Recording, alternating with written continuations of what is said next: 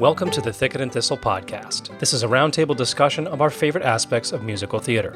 This episode, Singing in the Rain. This is a 1952 American musical romantic comedy directed and choreographed by Gene Kelly and Stanley Donen. It's a lighthearted story of three film stars that are caught up in the transition from silent films to talkies. Cause I'm blind I'm blind. I'm blind, little boy. It says it's live. We are we are now officially live on the YouTube. Yay! Welcome, everyone. hello, hello, hello. Thank you for tuning into this week's episode of our Thicket and Thistle podcast, the podcast where we talk about movie musicals and whether or not we like them. it will Wow, be three seconds long. You're gonna get a you're gonna get a yes no answer, and then the podcast is over. and it's gone. Six, six opinions and you're out.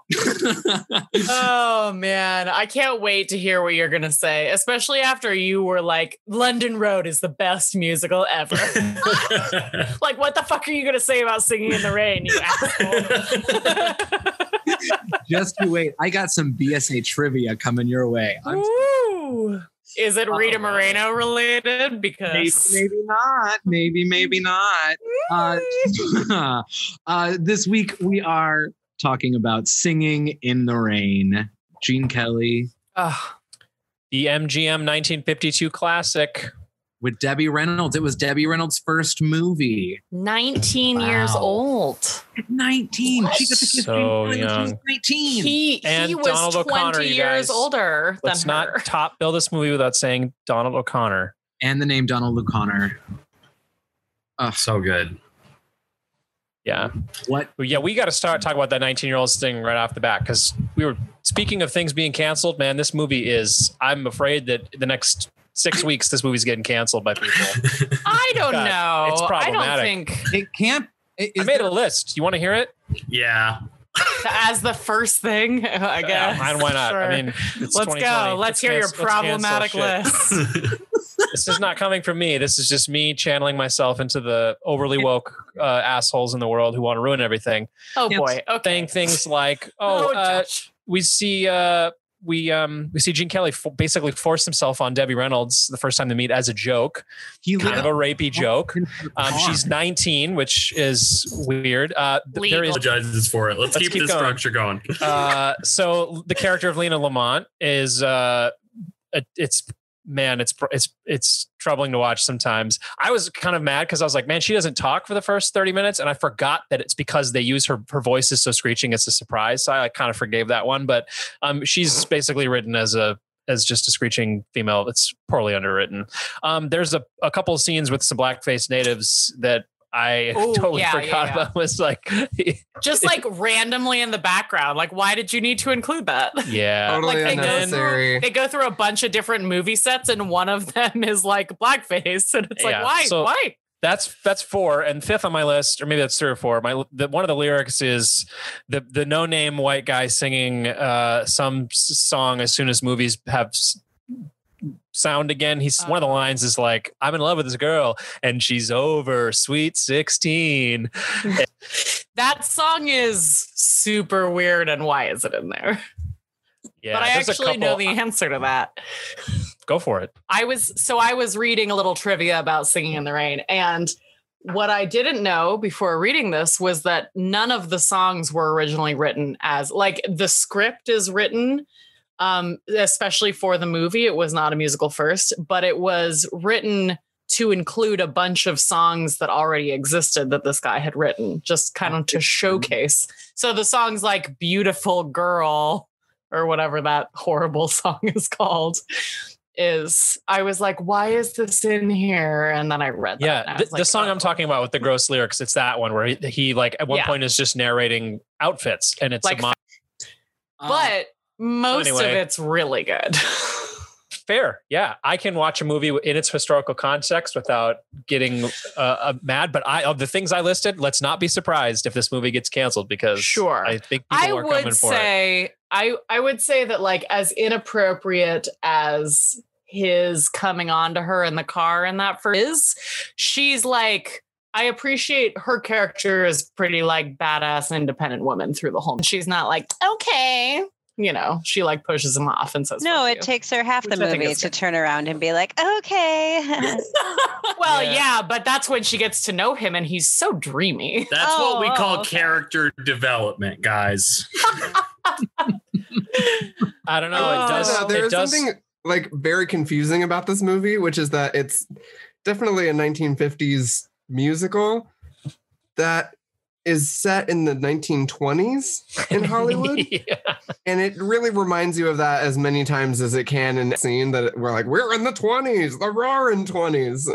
like, so costumey in the 20s aspect of I find it very charming, but there's a lot of thing tell is like this is okay by 50s standards or is this someone in the 50s going like well this is how it was in the bad old days in the 20s like look at what they did on movie sets back then it's really hard for me to tell so um, i think for me in 2020 i'm just like throwing the blanket on all the oogie parts and being like eh, it's um Yeah. old deplorable movies at some points yeah, if you start digging into a lot of the musicals around like this era, especially like from like the 60s and, and stuff, like there's a lot of questionable characters and scenes and Sure is. situations. I mean, we we're if we ever get to Oklahoma, that's like the first one that like comes out comes out to me. But all that is aside, um, uh, Kyle, what you were talking about, like the is it like the twenties or the like it being in the fifties? It reminded me of something that I read about the costume designer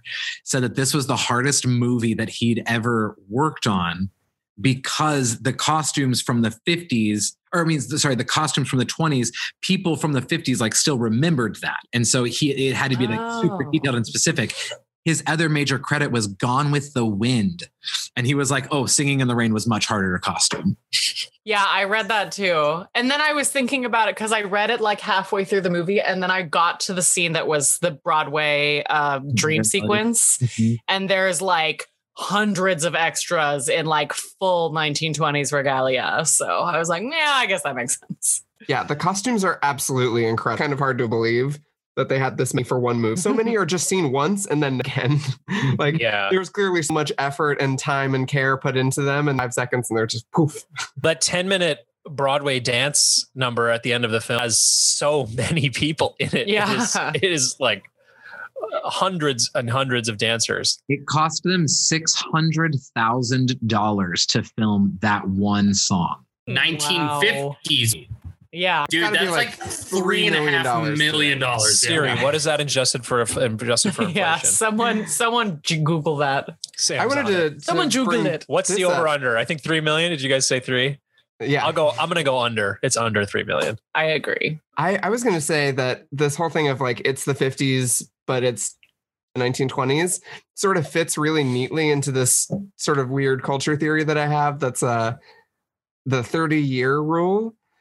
I don't know if you guys have heard of this before, but there's this thing where cycle that It's like you know, roughly a, whatever a happened generation.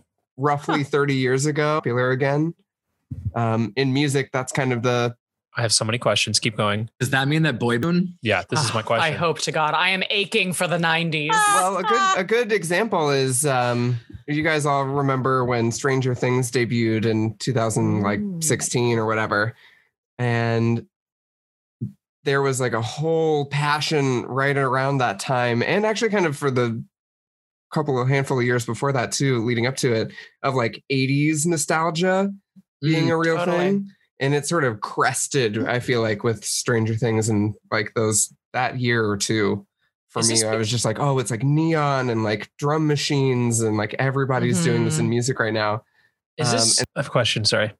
Oh, I'm just curious about this theory. Is this like it hit their professional peak? They were suddenly able to make things that they loved as kids. Is this sort of does that map to why those things go in patterns like that? i think I think there is like a generational component in that way like what you grow up and absorb as a child sort of like ends up being what you to a certain degree obviously like with a twist i just think it's one of those things where like it rhymes you know with what was going on 30 years ago even if it's not exactly the same. Um, I- I think it, to answer your first question, though, it specifically relates to music. Understand? I'm sure it's a little bit generalizable in a sense. Yeah, Sam. I got the numbers. Um, in Yeah, Lindsay 19 just sent it to us. oh what? She In the texted chat? us. So me and jo- John and I both had moments of going Patreon. Uh, So how much? content. How much did Lindsay get? Uh, so it's over six million. Just under six million. I put in 1951 is the year because that was probably the year. But we were off almost A by lot. two times. Yeah, dang. Wow. That's crazy. Um, say about centuries. so so because we've already been talking about this the the uh songs another thing that I, I found interesting when doing some like research on this is that when this was written there wasn't really the concept of a jukebox musical Mhm.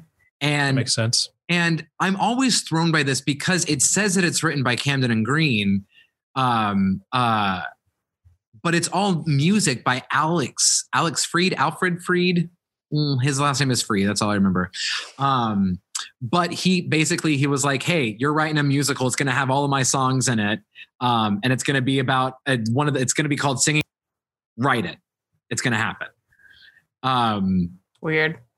yeah it's it's uh, uh, uh i'm cu- I, i'm curious like what other quote unquote jukebox musicals are, were came out around that time that weren't Do you think uh do you think ABBA did that? Where they just I know, did anyone see that a Mamma Mia 3 has been greenlit? so excited. Can't wait to do that episode. yeah. yeah i haven't seen any of the Mamma Mia The ABBA The songs, second like, how many are left? The second movie recycles like four songs from the first one, if, uh, if not more. Because they used true. all the good ABBA songs in the first one. I'm almost more excited that they have to really like offer ABBA songs in this next one. Like, Did any of the ABBA people go solo? Are they using like solo material at this point? I don't think so. who's the John Lennon of ABBA? I think his name is Bjorn. That's actually Bjorn Lennon. anyway. Back to I had Singing in no idea this was a jukebox musical though. well that's the thing is that it, it's not it's not like it's it, it's not technically like a. let's get like what we know jukebox musicals to be today is like oh just like a musical that has like all one artist that wrote it that's not like the composing team and Well- this was Would that explain why in the last scene they sing "Singing in the Rain" as if this is a well-known song that supposedly Gene Kelly just sang spur of the moment in a moment of aloneness in the middle of the movie? I think they're just asking us to not about that. I worried. i doubt i'm so we we just talked about um West Side Story recently, and to me, the, the like styles are kind of akin in terms of like cinematography and stuff like that. Mm. You know, there's a lot of real like big color splashes and you know a lot of like really interesting looking shots and kind of well crafted sequences and stuff like that. Um, but West Side Story for me just like it hangs together so well as like a complete Singing in the Rain feels like a vaudeville sort of yeah.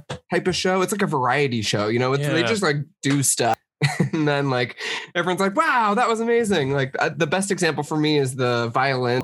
Yeah, reason. So I was watching it. I started the movie and she was like standing nearby and she was kind of watching and she's like, I forgot how funny this is. And I was like, yeah, that whole backstory is so the whole like always dignity thing and then just showing like the embarrassing things they did. I I loved that. It's funny that that plot line basically is itself the Broadway dance number where Mhm. we we see him become a Broadway dancer. It's like crappier gigs to Mhm. better gigs. I yeah.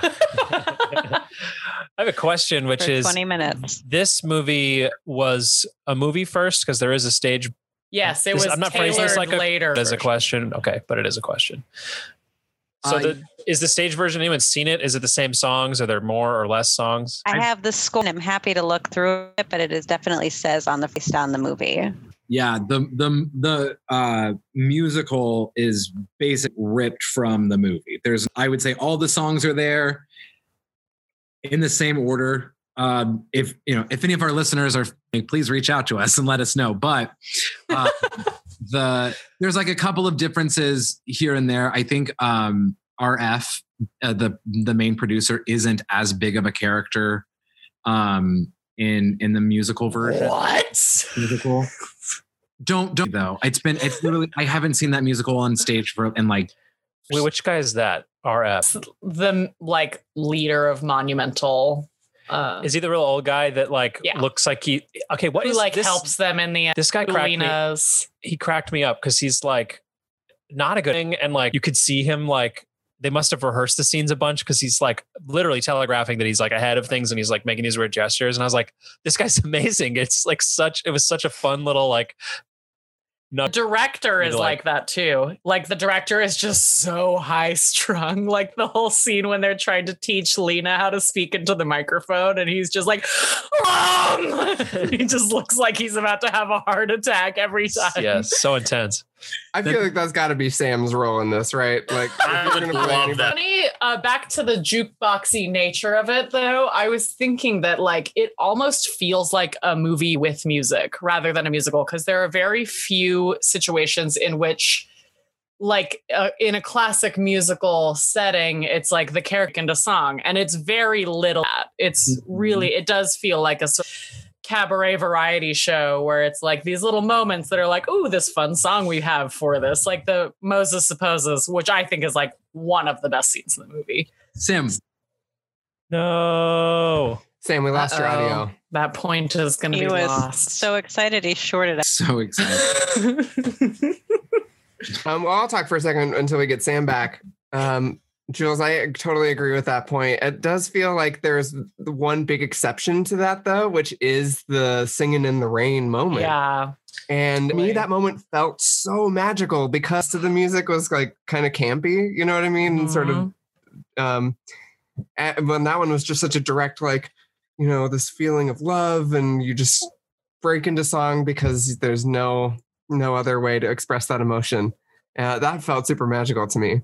I love it so much. Song. So And I read, oh, go ahead.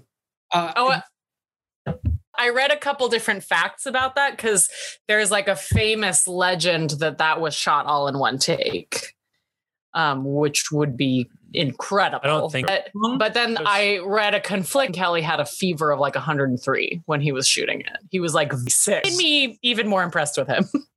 My guess is that legend comes from them just they probably did shoot very long takes, but it's Yeah. got tons of editing in it. So Well, there's Um, yeah, there's different camera angles and stuff. So I was like, was it like a multi? Research how was done for that because that's what I was curious about. Oh, with like the tapping in the With water. The tapping, Yeah. So, um, uh, actually, I I read something about this, and I want to say that it was like Ginger Rogers and Fred Astaire ended up like recording the taps and the um, he they they said that. Oh man, this is gonna kill me because I can't remember exactly, and I don't want to say the wrong thing, but um, that first off, it, it took it did not take it did not take one day. It took them it took them a while. I watched this really great um like YouTube video of I just typed in like singing in the rain facts and I can't I found this interview with the director uh um the guy who directed with Gene Kelly and um he was like people say that it took one day and that's nuts. It took four or something like that. He was like and then um the interviewer asked him about like so that you could see the rain. He was like, Hell no, we didn't think to do that. It's all lighting.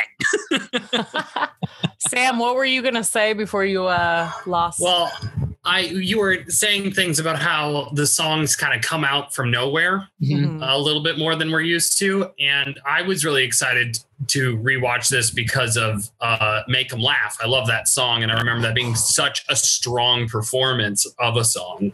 Um, and when I when he's just like, oh, I don't know, and the guy's like, let me make you feel better, and it's like, oh, okay, sure, I guess that's how we get make them laugh. I thought it was like an inspiration of like, you got to go out there and get them, but it was like, I don't know, Yeah. and then someone just kind of makes them feel better by like running into a brick wall nine times and doing two backflips. I don't know. That being said, though, that number is incredible. And I- uh, It's iconic. It's iconic.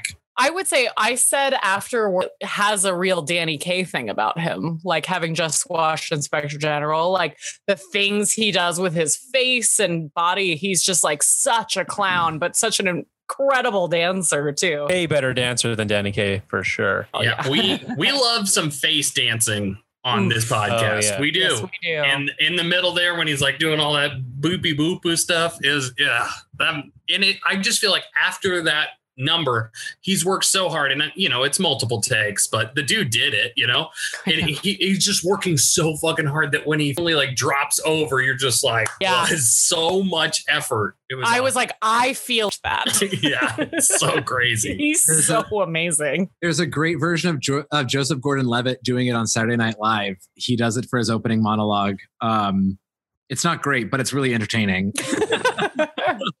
There was yeah, always a confusing thing in this movie where like that character is a piano player on sets for movies. And so there's like I don't know. It probably doesn't matter in this kind of movie, but I just kept being like, okay, is this a song that they can all hear? Or is this a song that is just happening like it's just like it really it walks in between those things. It's it was 2020 and like company has already happened and like all these things are already existing. But it's just really funny to look back and see the like wild west of jukebox musicals. Yeah, I think to about it. sure, yeah. I think there's a lot of that are just asking us to just enjoy it, you guys, and don't ask too many questions. Which, as we all know, I don't mind at all. I don't need. I'm fine with plot holes. If it's Hey, entertaining, I'm For a jukebox musical, this has a great plot. This is so well written. You're right. Linz, Linz is right. We do give it credit. A, a pioneer of jukebox musicals and having a very strong plot. it has a lot of things going for it. I for for I think the watching it again this time, Sam, I feel like I had a very experience to, uh, to you of being like, yeah, these songs don't forward plot at all. Like you could take all of these songs out and it'd be a movie.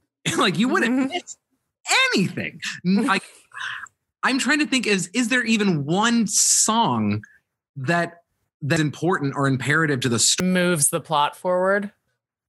Uh, I think singing in the rain was said earlier. I think that makes sense. Like we're getting a window of this person's life. I think like songs a lot of times are supposed to show the emotional trajectory of a character rather than like form some kind of like, you know, plot element.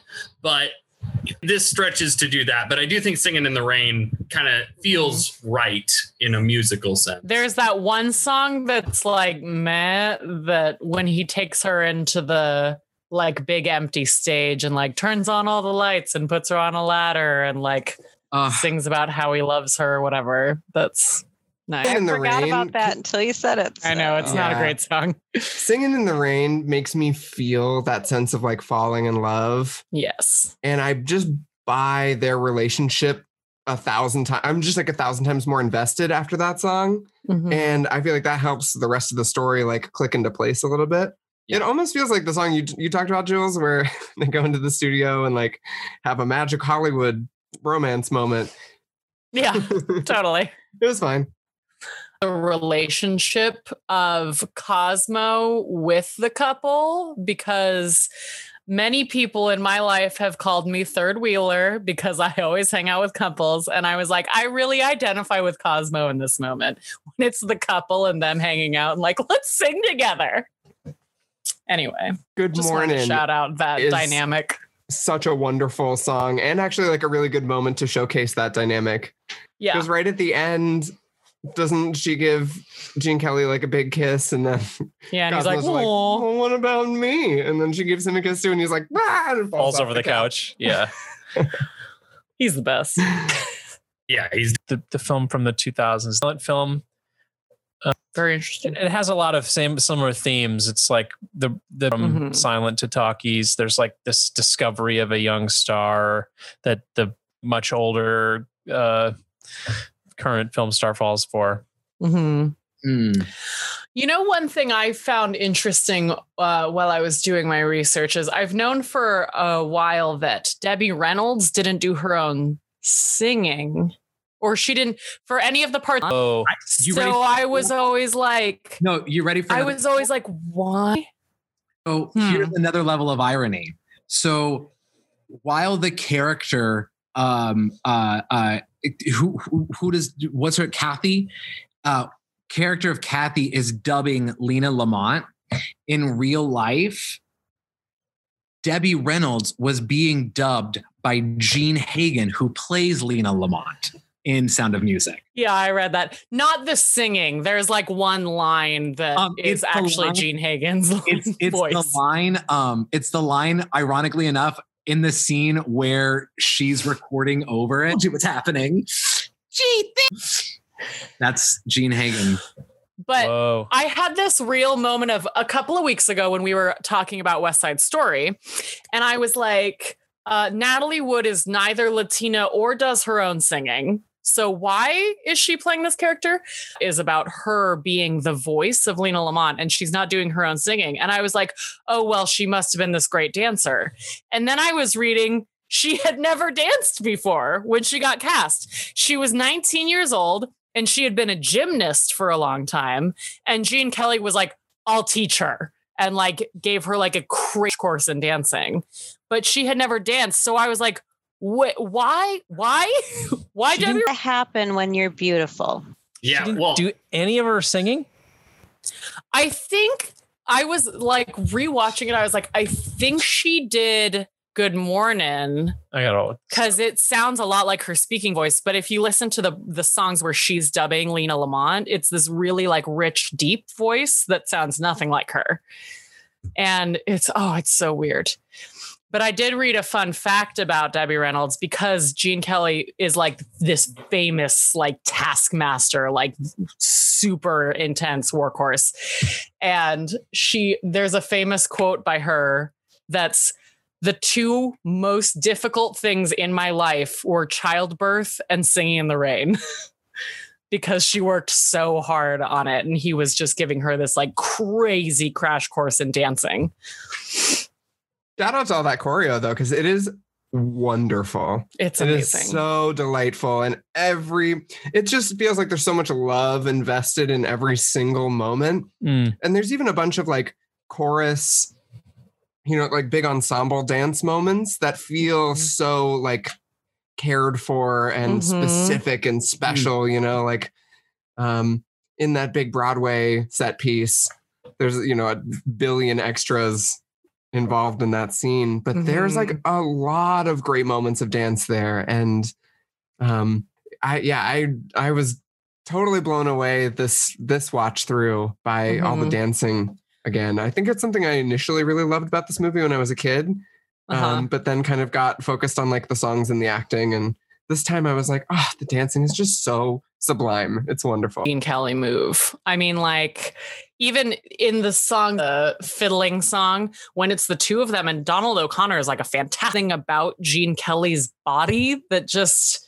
it's like made to dance. It's incredible to watch. there's just I so much it. like confidence and balance and sort of like just like composure inside the dance like it yeah there's he's great to watch he's Mm. extremely watchable his his body is so like quiet in a Mhm. way where it's like all the moves are very deliberate but they also feel very like you know like in kind of relaxed in a weird way like i don't know like he's really using the exact amount of energy that he needs to do that action. yeah, Yeah, it's thing. so super graceful Yeah.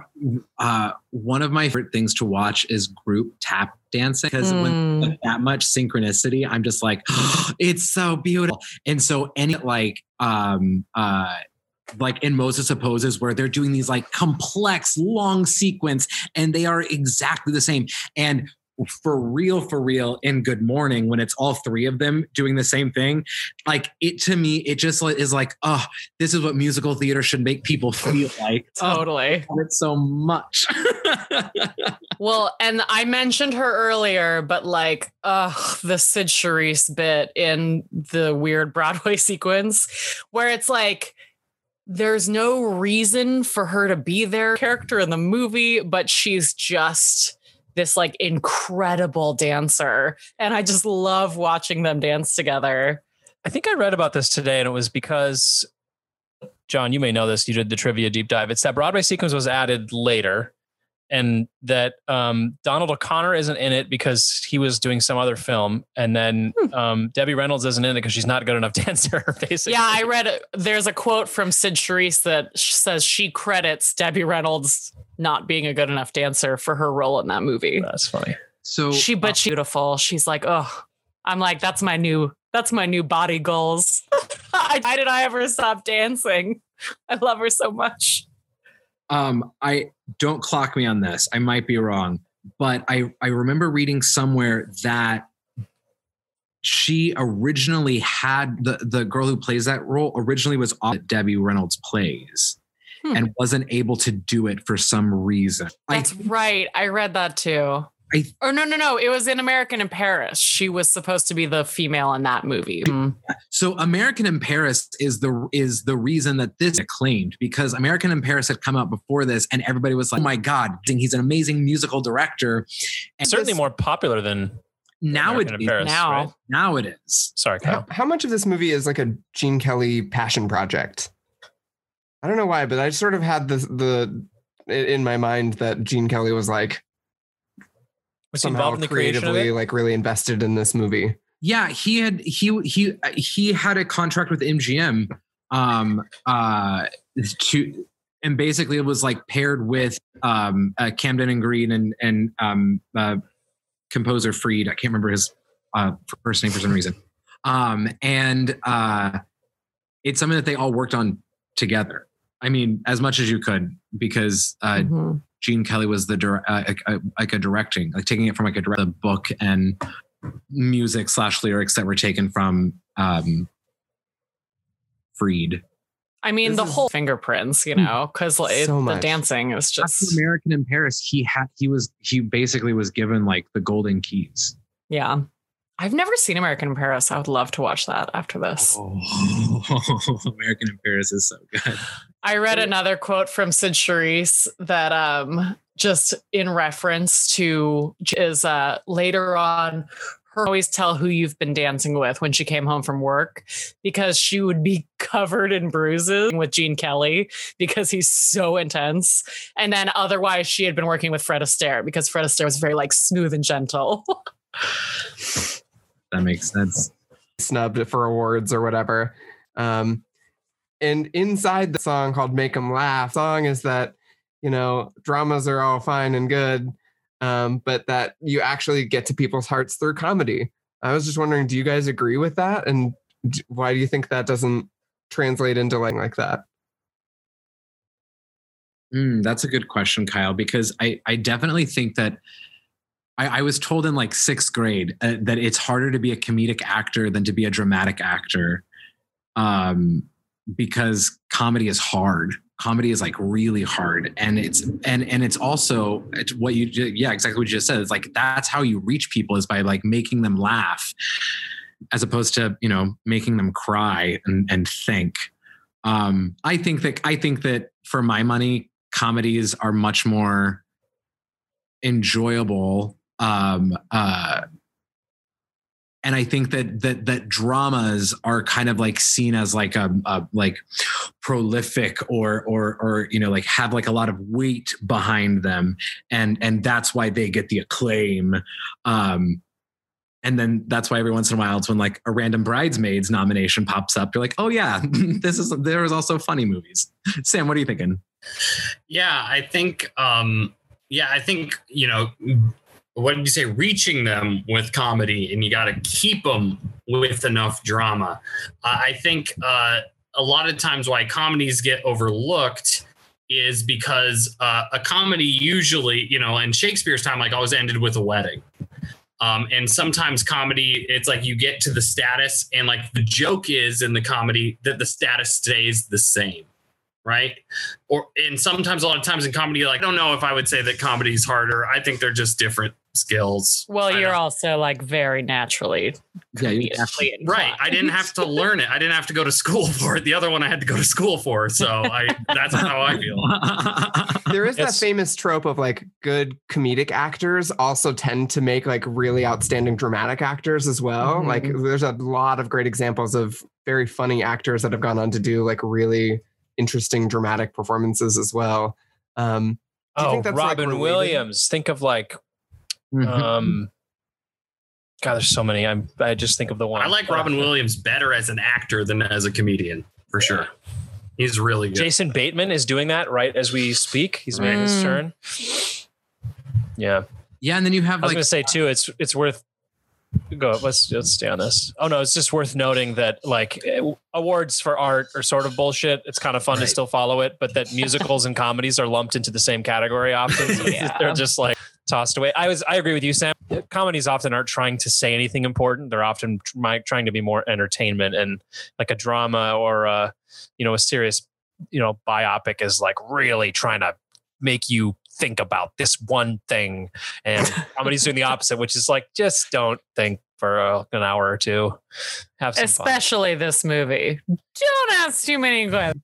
adding some imagination and taking something as dull and serious as a um, vocal lesson and turning it into something really fun. i Oh agree my man God. i'm gonna bang So my head into the wall every time i'm getting preached to in a movie it's like just entertain me please like Yeah, you're a movie. You're not a college professor. You know what I mean? no sam i need my movies and all of my corporations to do my ethical thinking for me okay? Uh, I mean, we talked about that big budget on the last scene, right? Six hundred thousand dollars, which we know is a lot of money today. But the whole movie's budget was two and a half million dollars. So they spur a fifth of the budget on one number. i I mean it's it's great and it's like yeah. Yeah, you got to get your money's worth. yeah. Um uh I was gonna say, Josh, to your point, I'm reminded of that David Mamet quote that says theater does not it should entertain, it should not educate or preach. Which I'm like, Oh, thank god yeah. david mamet that is that is so true. I'm not here if, like anytime a show gets preachy at me, I'm like, ugh, and now I Yeah. I'm turned off. That's kind of strange coming from him because I feel like some of his work is very dark and it, it makes me leave the theater going, boy, life is grim, which is a very serious thing to leave thinking something. But at no point is it do they turn to the audience and say, like, this is the purpose of this play and this Yeah. you Yeah. need to know. You can, Look at yourself. you can observe characters that have opinions and and and you know those opinions should be tested and if you're bringing them up they need to be tested um but at no point is it is it when, once it becomes preachy it becomes church and we're people and what you thinking I'm just loving that we're having like the musical shouldn't be too preachy when we're talking about singing in the rain. It just feels to me. I mean, I guess we're sh- saying that it's such a not preachy musical, but I love that like this discussion. But I think it's hilarious that this is the musical that inspired it too. Well, this is like the kind of perfect example of a musical that doesn't really try and sell you on any kind of point of view or whatever, you know? Like For sure. I think there's almost so much like implicit going on in this musical that like anything overt would have been way too much. You know, it's like this movie just coasts on a cloud. And I feel like we're right at the very beginning of this discussion, we were talking about all the things that squick us out in 2020 um, from looking back. And it's a lot this movie has no awareness of, which I think is like interesting. You know, like I wonder if there's a, a play later where we sort of like try and like challenge ideas and do things like that, you know, not necessarily entertain single moment kind of sense, but like, Mm-hmm. you know, th- is there a, a place for challenging? people want it, especially in New York. Like I don't, I don't mean this as as a negative uh, thing in any way, but New York, the audiences are so liberal and progressive here that I think people, it's it's not necessarily self-serving. They just expect to see their views reflected, and they want to be challenged. It's tourists and like people Mm. don't live in progressive liberal bubbles, but. Uh, does that does that ring true for you guys? That that's yeah totally especially in New York. I feel like the very sesticated people here. That that's where yeah, it, it also it's also very possible to like appear challenging without truly challenging anything. That's very true. It's and I yeah, it's so hard these days because everything is on online, and if you actually strike some controversy, you run the risk of production being ruined because you get you know one troubled review that blows up, and you could respond to it poorly. I don't I don't know if this have any examples of this. I just feels like a scenario that could easily play out. That Ni- you have to closer to the line of like uh, well, I was thinking, like, conservatively telling Great Comet is a good I was example of this. Comet. that's exactly what happened in great comet what happened? What happened? Mandy Patinkin was going to be uh, one of the leads in the production, and due to a scheduling thing, um, but for his his role in Great Comet, correct me if I'm wrong, John, but it moved up, and so they had to replace a black actor in that role with Mandy Patinkin. and it was like it's just like this weird thing where they were like needing to fill the house and so they wanted some star power and they could only have Mandy Patinkin for like this set like couple of months or whatever and it it was it became a huge controversy and the show ended up closing over that and um, there's like a part of me that is totally like yeah that makes sense like you just hired this black actor to be in this role and then you like immediately replace them with a white guy like i totally get that being um super triggering and But it's upsetting not it's not hard to hear that story and be like that's not about race though it's like about Mandy Patinkin's Oh. star power right But yeah, but I'm sure it wasn't. I feel like- that. it was not handled well by like uh what what the hell do you call it the marketing department basically did not handle that well is what happened and that that's why it blew up the way it did did they respond poorly to something is that the whole point of this what what had happened was there was a there was a lot of issues with the actor that was originally brought on to to to play the role um uh, Pierre. And especially because Pierre has to play instruments something we're all aware of and the actor who was brought in couldn't play any instruments. And it was a very quick casting decision and that was just overlooked. Uh, but then yeah kyle you're correct. The the he was he was at, he he was contracted for homeland. And so he was like look he has to he has to it has to be like this month eh, or whatever. And so they um, announced it. And then mandy patinkin was attacked by it. And without consulting anybody mandy patinkin was like look guys i just like at my but you know what? Fine. I'm out. I'll pull out. I won't do it and then um, david malloy the composer got involved and um, s- s- said some said some some feverish things on Twitter, and then the producer started pulling money, and then he let people know that that was happening, and then it just kind of all Oh boy. oh no it all What a collapsed. mess. So it's the Um, thing about Twitter, like everybody's got a mouthpiece, and you know what I mean. Like Twitter's is such a weird place. It's like a place for your private thoughts that should just like be said to your friends who are like, maybe don't say that out loud. Like that's okay, maybe not that. You know, yeah, here we go. yeah, That's terrible. I'm sorry to hear that show ended that way. I did not know. and Sucks. it was such a good musical. It was so good, and it did not have to end, and it did. It did. Um, yeah, I think about like social media and theater, and social media is such something. that I think I I mentioned this to you all before, but I see it as like such an infinite game where there's no rules, and everybody has different motives for being there, and it's like the ground is ripe for miscommunication and for performing.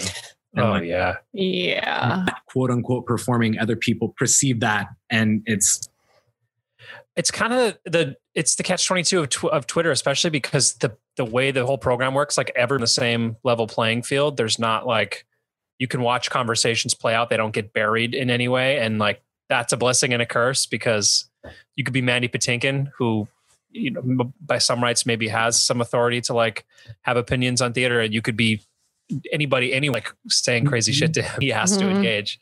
Speaking of um, Gene Kelly, his role in the whatever like period piece that they're shooting, Dueling in, that- Cavalier. in the Dancing Cavalier, the Dueling Cavalier, yeah, looks exactly like Mandy Patinkin Oh, in yeah, Princess that's Bride. Oh. it's amazing. um oh that's so I have like a really short, really fun story about Singing in the Rain. And it's uh, one of the reasons why I love this musical so much is my first audition for a musical ever was the song Singing in the Rain.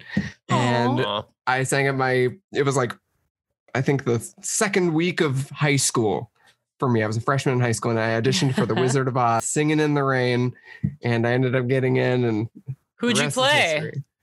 I played a munchkin Ooh. and a flying monkey and uh, probably something else. I mean, while we're here, let's get into it. Tell us about the flying monkey part. Oh yeah, yeah. My high school um, was definitely a little bit freewheeling with this production of The Wizard of Oz. We did have a, a cut from The Wiz in there, which is uh, um, no bad. Uh, was really the song good songs. fantastic? Uh, New Day was in there as well from The Wiz. ah, Um, but we, the probably the most different element of this musical to the actual Wizard of Oz was during the flying monkey sequence. Um, we didn't have that fun music that's like Kathy Ann Creason in the pit with all the high school orchestra kids, and they were doing a, a version of the Immigrant Song by Led Zeppelin. And so is Kathy Ann Creason, who's this like big Kentucky woman who's just like in the pit going like, ah, ah, come from the land of the ice and snow. And we're all on rollerblades, the flying monkeys. We're like rollerblading around, This is going off of ramps and stuff. The lights are definitely the moment. Um, was being on rollerblades and being shouted at by my, by Kathy and Kristen. That sounds so oh, those fun. good days. Wow. Uh, can we do uh like favorite characters or who would you want to play? Yeah. Um, I'll start. Oh, No, go. Yeah, you Jules, start. you go. No, I brought it up. I should go last.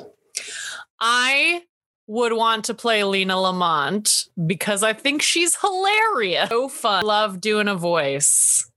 and she's got great cost. Um, and obviously I'm I'm uh, not a Kathy Selden type. So I mean, obviously I want to be Cyd Charisse, but, um, but I just don't have those chops. And she doesn't speak, so you know. That's me. Sam.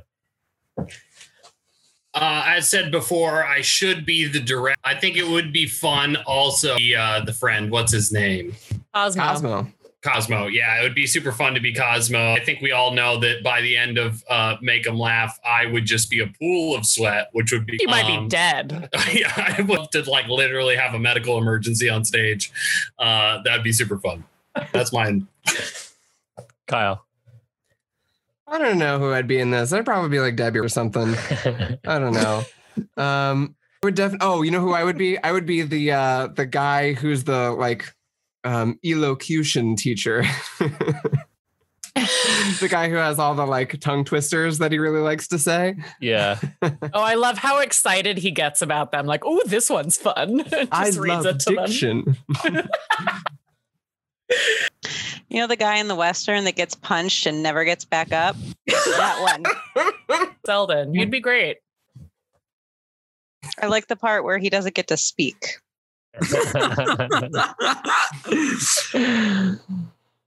John, what about you? So, Jules, yet again, you and I are just choosing the same characters, and one of these days, I will pl- I will reprise a female role.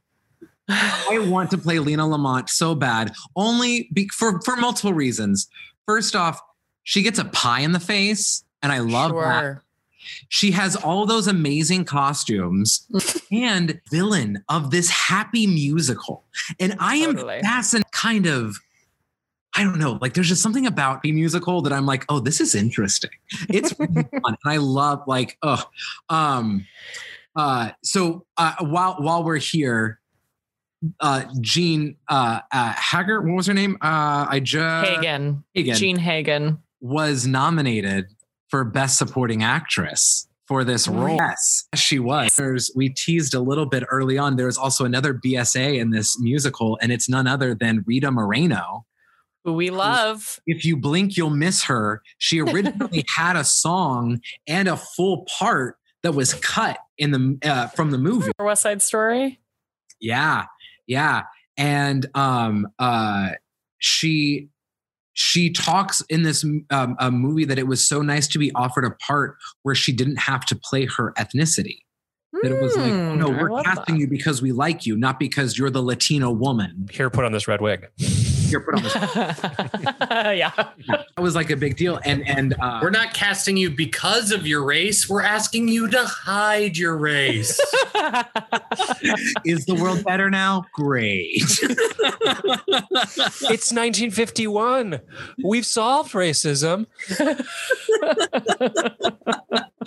Civil War wasn't even a hundred years ago, but don't worry, it's over. Oh my god. Oh, Jesus, Louise. Um. Uh. So that we would be, know. that would be my answer because, uh, uh, however, if I really was the reason that I brought up Rita Moreno, because if I was really to be cast in this movie, like today, if I walked on to an audition room and they were like, "We need somebody to play this part," I would play the guy who goes, "Zelda, it's Zelda," I love that moment. It's so good. and it would just be me being like, "Rita Moreno, it's Rita Moreno." Yeah, there's so many good So bit good. parts in this movie. Josh, what's your answer? Three part answer to this. One is I would love to be a, as good of a dancer or be good at, as at at anything as Gene Kelly is at dancing in this. It's just it's it's amazing to watch him be be just so talented at something. Hmm. Makes me jealous. That'll never happen. Second answer is that I I would love to that was the, the actress Bobby Watson is the actor's name, um, who interestingly in the for between the like mid 40s and 60s played Hitler in like nine or ten films. What? sort of crazy. He like Imagine being typecast. That um, sucks, man. And the cop that just shows up and stands Yeah. there and just makes him stuff is like would be the most fun to just walk on and be that character. I will say that this is the second movie that we've watched that has had, and now because we're we're recording all of June, cops uh, are viewed very differently than they were in the 50s and 60s. I felt this way with West Side Story, but also in um, uh, Singing in the Rain in that opening opening uh, uh, or like the second scene when Gene Kelly just jumps in her car and the officer pulls over. Is like, "Is everything okay?" And he's like, "Yeah, no, it's fine. Thanks, officer." He's like, "All right, you two kids have a great night." It's like, "Ooh, this is." Yeah, different to be seen in June 2020. yeah. for sure. Mm. Josh, You're commi- I you're do a think crime. I'll, I'll let you go. I know I who do you thi- are. Oh yeah, you're famous. You can do whatever you want. Yeah, Josh, I do think you would make a great Don Lockwood. Something I like about that character is that he is like the hero leading man, but he's it's still a really fun part. I mean, he's got a lot of fun stuff. Don Lockwood. Which character is Don? Gene Kelly. Kelly. Oh, okay. Yeah, I could act. I could act it. I couldn't say uh, dance Yeah. it. That's. I would absurd. love to watch you dance it though. I will I say. could try. Hey, It's Captain usually. That's true. I thought I was dance captain. look, I have professional training. all it's not, changed it's a not few times. Impossible. I get you Well- two mixed up. I'm sorry. We both don't know how to dance. No, I can dance fine. I just can't dance, play an instrument, sing, and know choreography all at the same time. That's I would say Us I often. think I sometimes think I Let's can. Bang in Death Cruise had some very impressive choreography. That is true. Death You're right, Josh. had- It's like five dimensional chess. It is extremely hard. Yeah. Well, we have this weird theater company where we have to be quadruple or five dimensional chess. Five dimensional triple chess. I joke can't even in use this words. movie was something that really killed me. It's just like she Oh, can't yeah. sing, she can't dance, and she can't act. She's a triple threat. Yeah. He has some of the best threat to this film. What do you think? I'm dumb or something? I love her. I love the joke that director comes in and he's like, "Stop, stop the work. Uh, we're oh, I can finally make the symphony I've always wanted." And he goes, "What? No, we're hiring you as the, the musical director for the whole thing." He's like, "Oh, I can finally make the symphony I've always wanted." Yeah, because he says like, "Oh, I can finally start suffering and write the symphony." And Yeah, he's yeah. like, "I can stop suffering and write the symphony." That's it. Thank He's you. great. He is just. I love a I love a joke that's just repeated. he also smoked four packs of cigarettes a day while they Oh. were filming this. Four packs a day. You're telling me that the guy who smokes four packs of cigarettes did make him laugh? That doesn't seem well, this was probably cigarettes in the 50s, as much rat poison. then they would have been they would have been so much worse. Here's another Now, I will say that. Oh, okay. Oh, you can tell that he was a smoker. Fun cigarette fact in this movie that like I I'm sorry to keep bringing her up, but Uh, the first when shot the of fact- Cyd Charisse when When I read- she's in the she's sitting there smoking, that's the only cigarette Cyd Charisse ever smoked in her entire life. And you guys are scene. all kinds of fun facts. This is it was, that's super interesting. I read some trivia. I was also like, tell me everything about Cyd Charisse. When I read that trivia, I thought immediately of you, Jules, on that picture. Thank you. You with the cigarette that you're not smoking. Sam already screen shared that during this podcast in a pre. I was posing for a photo. So is should Charisse. Just a moving photo. She and I are pretty much the same person. Yeah. Wonderful. Um, what else is there to talk about singing in the rain? Any any any anything that we've missed? Anything? Oh, just go watch it if you haven't seen it yet. It is Ugh. such a delight. It'll put you in a really good mood for the most part, Mhm. I would say. Like pick your battles, you know, but it it made me feel very happy and Me too. it's just yeah, you're floating on a cloud by the end. We I I I, I wanted to say earlier we, we were talking about it being a jukebox musical, and not all of the songs were taken from Alfred Freed, Alex Freed. It's an A something Freed. Um, I'm gonna check it for you, John. Thank you. Um, Comden and Green did write two songs. the first one is Moses Supposes. a song. I mean, it's a song and it's great. The lyrics and it's a you know what I mean.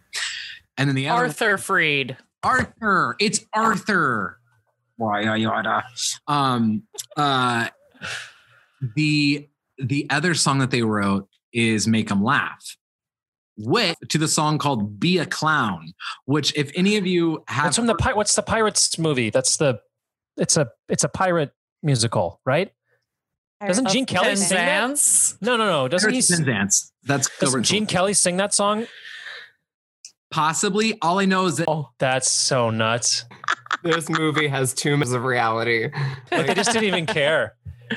The fact that Debbie Reynolds was dubbed is our, is still in my brain from earlier.